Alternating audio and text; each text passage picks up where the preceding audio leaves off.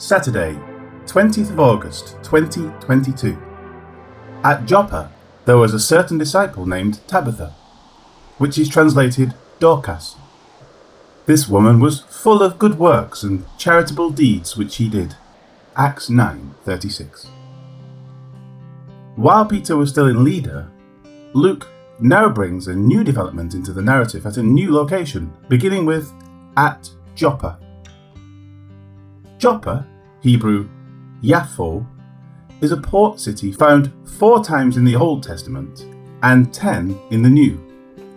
The name comes from Yafar, to be fair or beautiful, and so it means beautiful.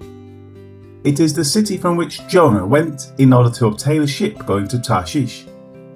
For the city today, Wikipedia says of this location, quote, Jaffa in Hebrew, Yaffo, and in Arabic Yafa, and also called Jaffo or Joppa, the southern and oldest part of Tel Aviv, Yaffo, is an ancient port city in Israel.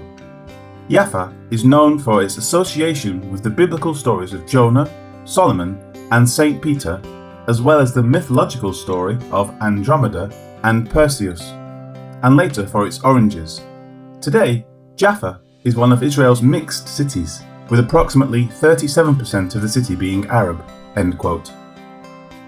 Today the population is about 46,000.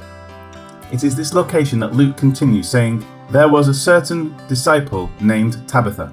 This is an Aramaic name coming from a word meaning gazelle, hence her name means gazelle. Of her, Luke next says, which is translated Dorcas. Dorcas, Greek Dorcas, means the same thing, gazelle. That comes from a Greek word meaning to see clearly, because the gazelle is an animal with bright, large eyes. Having two names is not uncommon in the Bible. In her case, being in Joppa, which was a port town, there will be many Greek speaking people. Therefore, to accommodate both, she was probably known by either her Aramaic name, the language of Israel at the time, or by her Greek name, the standard language of trade and commerce in the Roman Empire at the time. Of her, Luke next says, This woman was full of good works. The meaning is obvious, but Charles Ellicott gives insight into Luke's writing style by saying this of her quote, The form of the expression may be noticed as characteristic of St. Luke and his favourite formula for conveying the thought of a quality being possessed in the highest degree possible. So we have full of leprosy in Luke 5:12, full of grace and full of faith in Acts 6:5 and 6:8. End quote. In the case of Tabitha, Luke uses the word agathos to describe her works. It is a common word signifying that which is intrinsically good. It is what finds its origin in what is provided by God, and it finds its empowerment from Him. For example, Jesus speaks of a tree that bears good fruit. One can see the root of the modern name Agatha in it. Along with this, Luke continues saying of her, and charitable deeds which she did. The verb is imperfect, showing that her good deeds were ongoing, which she was doing. It wasn't that she was known for something good that she had done, but she was known for her constant doing of good things. The Greek word used to describe these good deeds signifies beneficence or alms. They were deeds of charity that defined her as a person who was doing what she did without any strings attached. Life application Luke is careful to refer to Tabitha in two ways full of good works and charitable deeds. One can be full of good works that are self serving, and one can be full of charitable deeds that are sloppy or not well thought out.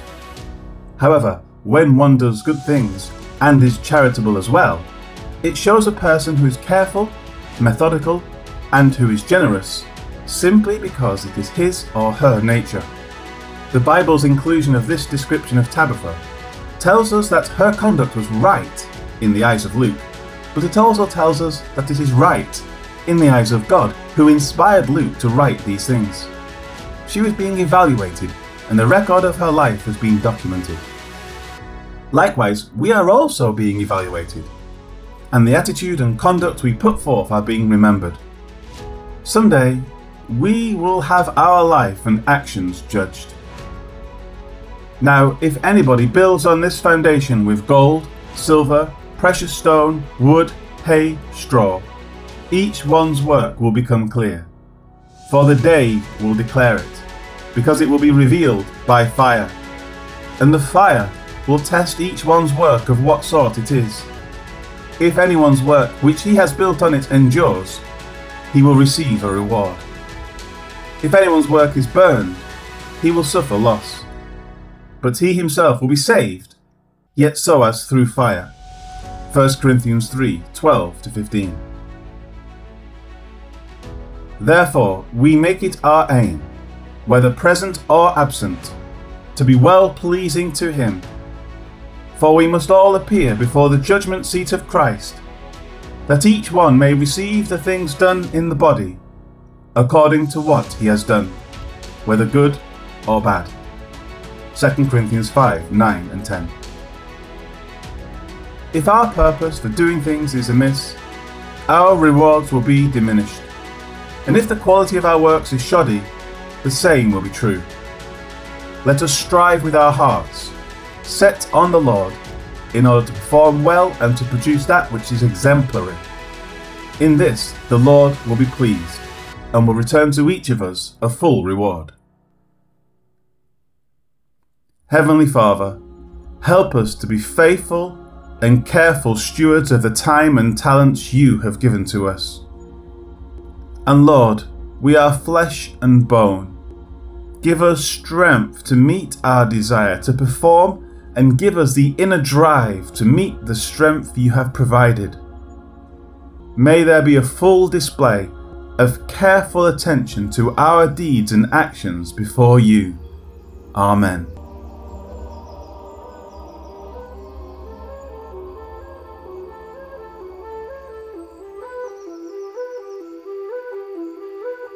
In the city of Joppa, there was a follower named Tabitha. Her Greek name Dorcas means a deer. She was always doing good and helping the poor. Acts 9, verse 36.